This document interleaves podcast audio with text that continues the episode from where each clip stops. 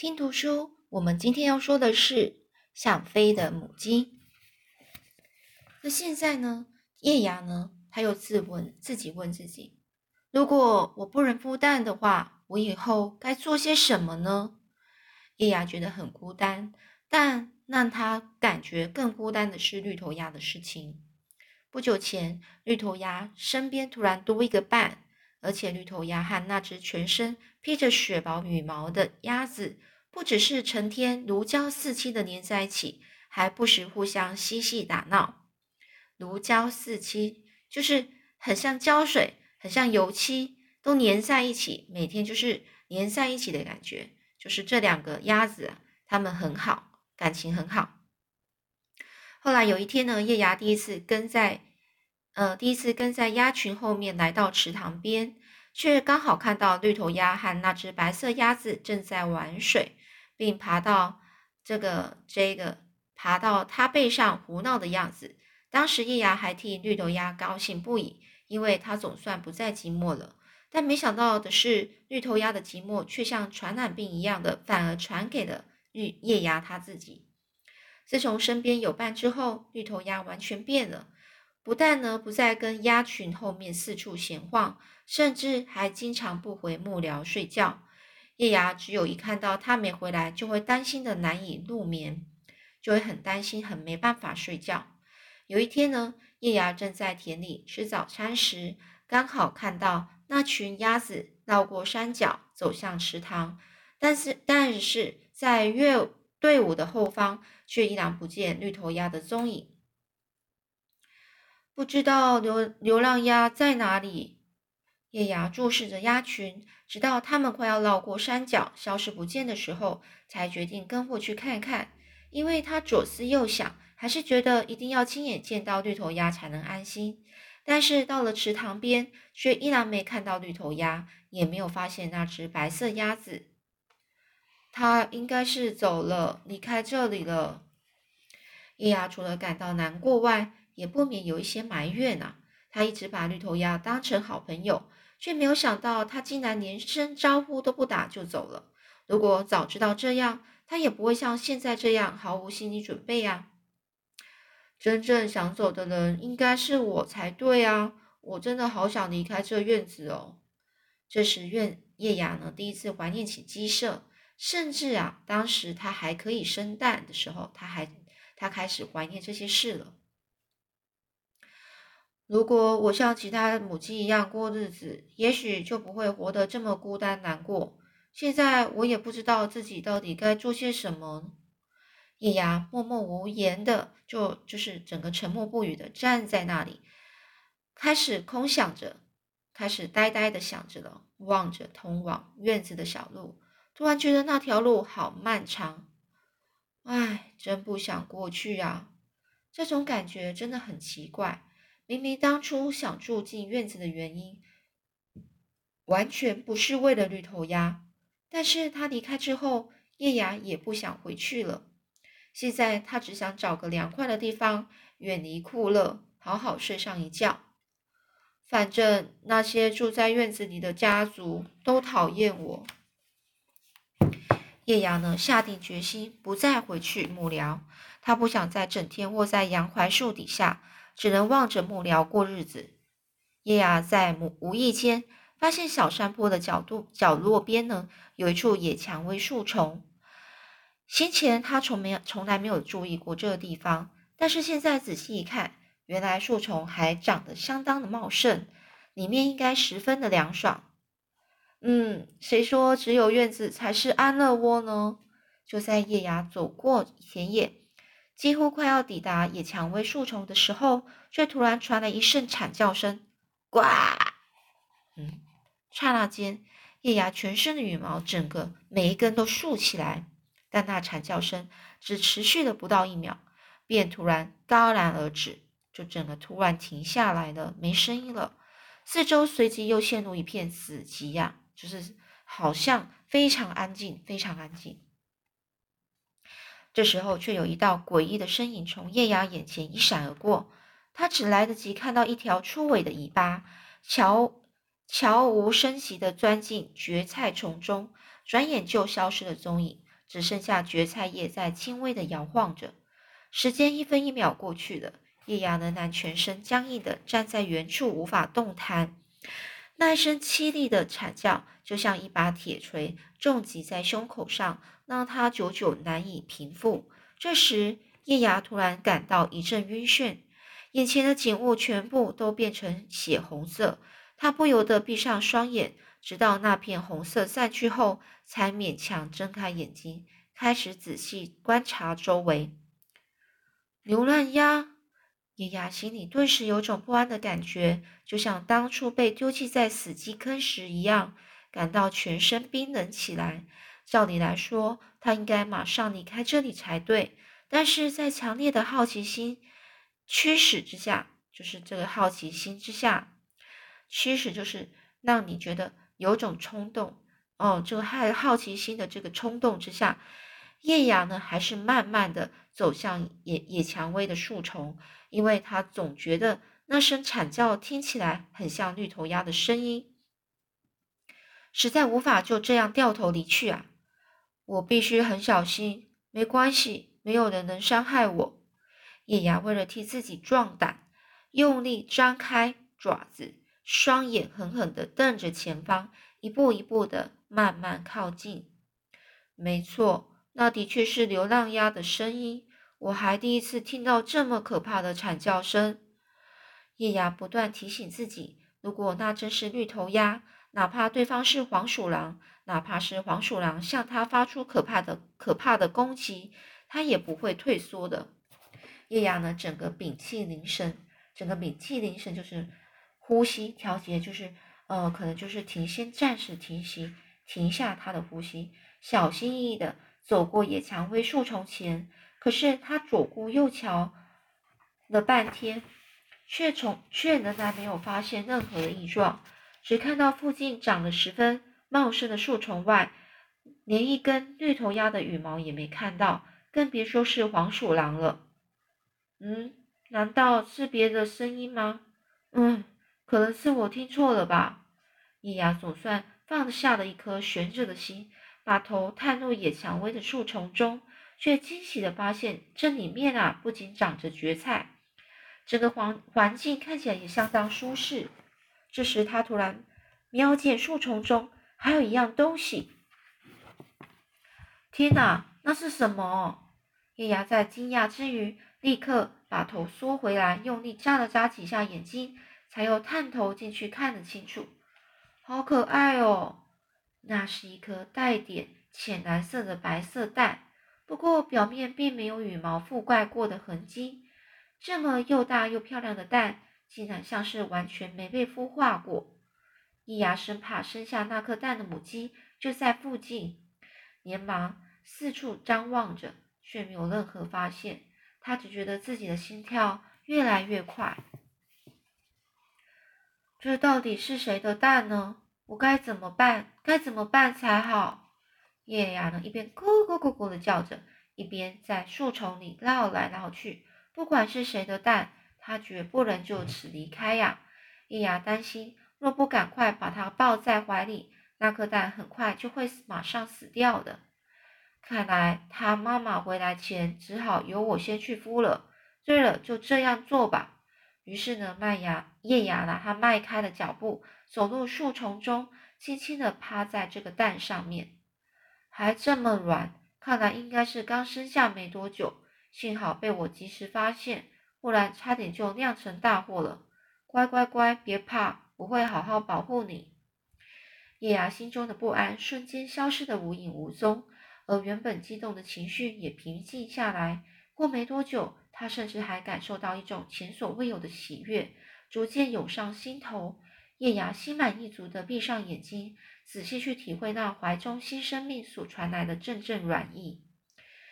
野蔷薇树丛中，想比想象中还要舒服。到了晚上，天色也比橡树底下暗得更快，风声也小了许多。虽然我从来不愿承认，其实我也知道自己不能再生蛋了。不过没关系，现在总算可以孵蛋了，也算是一。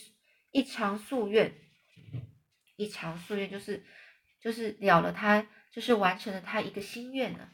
这叶雅呢低声说着，仿佛黑暗中有人正在聆听似的。虽然只有一颗蛋，不过也没关系。叶雅替自己编了一个理由，告诉自自己呢，这是他生过众多蛋中的一颗，现在终于找回来了。不过回头一想，万一待会他妈妈回来，又该怎么办呢？因此，就算黑暗中看不见任何东西，叶雅仍然很担心的眼神专注的看向远方。所幸，直到深夜，并没有看见有哪只母鸡出现在野蔷薇的树丛内。随着这虫鸣声逐渐稀弱，叶芽开始用喙将胸前的羽毛一一拔出，因为必须用自己温暖的身体直接去体会蛋的生长情形，才能孵好蛋呢。这是我的蛋，它听得见我讲话的声音，它是我的孩子，它是我的。叶雅用光秃秃的前胸把蛋呢抱在怀里，只觉得越来越可爱。现在就算他妈妈出现了，他也没把握自己是否能割舍得下把蛋还给对方。叶雅不仅将全部心力都放放在这个孵蛋上，甚至啊，连蛋壳里面非常轻微的心跳声，他都能感受得到。这时天色已渐渐泛白。泛渐渐泛白，意思就是天色渐渐变变亮了。等待他的是与昨天截然不同的早晨，也是一个崭新的开始。叶芽将蛋呢深埋在羽毛堆里，自己走到外面，啄食了一些带着承诺的草叶。由于在孵蛋期间，他不能离得太远，只能随意吃些东西来止止饥解渴。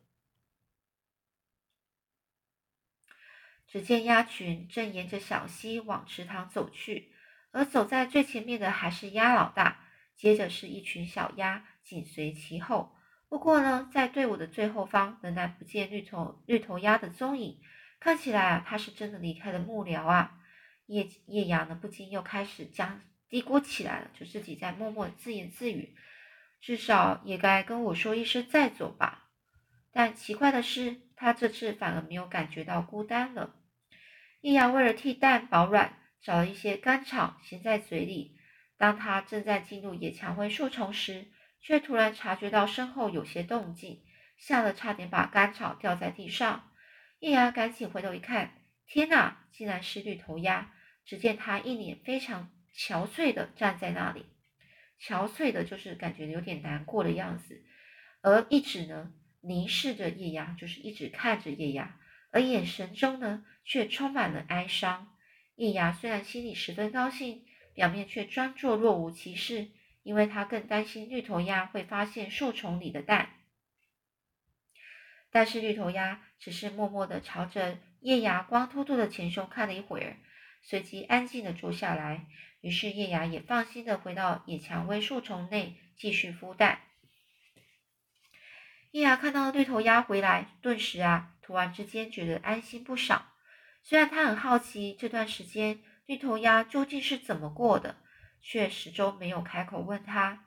而绿头鸭也没有多说什么，它只是偶尔会翅膀会从翅膀间把头抬起来，以充满哀伤的眼神看着叶芽。看到这种情形，叶芽心里不免有一些纳闷，就是感觉到奇怪啊，纳闷。为什么流浪鸭的表情如此的沉重呢？白色鸭子嘞，怎么不在它身边了呢？那天晚上，直到天亮，绿头鸭都没有离开过野蔷薇的树丛。叶芽看到它形单影只的样子，就是非常是一个一个一个一只鸭在那边，忍不住心疼起来了。同时对绿绿头鸭没有追问蛋的事情，内心感激不已。到了破晓时分。池塘四周开始起雾时，绿头鸭就像其他鸭子一样，沿着小溪往池塘走去。然后过多过没多久，只见它嘴里衔着一条鱼，又走了回来，并把鱼放在野蔷薇树丛前，又默默的走开。所以它嘴里衔着一条，就咬着一条鱼走过来，然后放到野蔷薇树丛前，然后就又离开了。这此后呢，绿头鸭每天就会带一条鱼回来，也多亏了绿头鸭啊，叶芽才不至于饿得肚子孵蛋。虽然叶芽心里呢有一大堆的疑问，例如说，绿头鸭为什么不回木寮呢？为什么要带食物给它呢？为什么像个守卫一样，每天晚上都在树丛周围来回走动？可是叶芽根本没机会去问他，因为除了送食物外，绿头鸭从来不曾踏进野蔷薇树丛半步。至于他自己，则是为了孵蛋，一步也不能离开。叶芽时常对着怀里的蛋轻声细语地说着：“孩子，你知道吗？流浪鸭同也是有时会跑到山坡的上面。”遥望远方，真不知道他到底在看些什么呢？不过看他的样子，好像是在看比池塘更遥远的地方。而且绿头鸭有时还会一边拍动着翅膀，一边跑来跑去。由于先前它住在院子里，从来没做过这这些动作，也让叶芽感觉到难以理解。难以理解，就是他不太懂为什么他要做这动作呢？尤其当他第一次看到绿头鸭摇晃着身体来回奔跑时，更是惊讶万分，忍不住悄悄地对蛋说：“孩子，流浪鸭右边的翅膀好像没办法打开，可能以前发生什么事了。不过左边的翅膀却又大又强壮，跟木鸟里那些鸭子的翅膀完全是不一样的喽。”每当绿头鸭展开翅膀到处奔跑时，叶芽就不停地跟蛋说话，有一天甚至还唱起摇篮曲来。因为绿头鸭呱呱呱的叫声实在过于响亮，它担心蛋会受到惊吓。绿头鸭通常啊是在月色明亮的夜晚才会展开翅膀跑来跑去。虽然看起来像是在跳舞，但由于它的叫声几乎传遍了整个山区，叶芽有时也难免会受到影响，心里感到烦躁。流浪鸭变得越来越奇怪了，它到底在做些什么啊？不过叶芽并没有去追问原因，毕竟绿头鸭不仅每天会送食物来，更是风雨无阻的，从来没有间断过，实在是不想让他觉得很难堪啊。过了满月月满月的夜里就夜里后，绿头鸭在晚晚上跳舞的日子逐渐变多了，也让夜芽越来越担心啊。因为自从新月夜开始孵蛋后，蛋里的孩子几乎已完全长大，现在真的可以很清楚的听到这心跳声了。叶芽相信，只要月亮再变小一些，它就可以破壳而出，也因此更加深了他的忧虑，总觉得绿头鸭会惊吓到蛋里的孩子。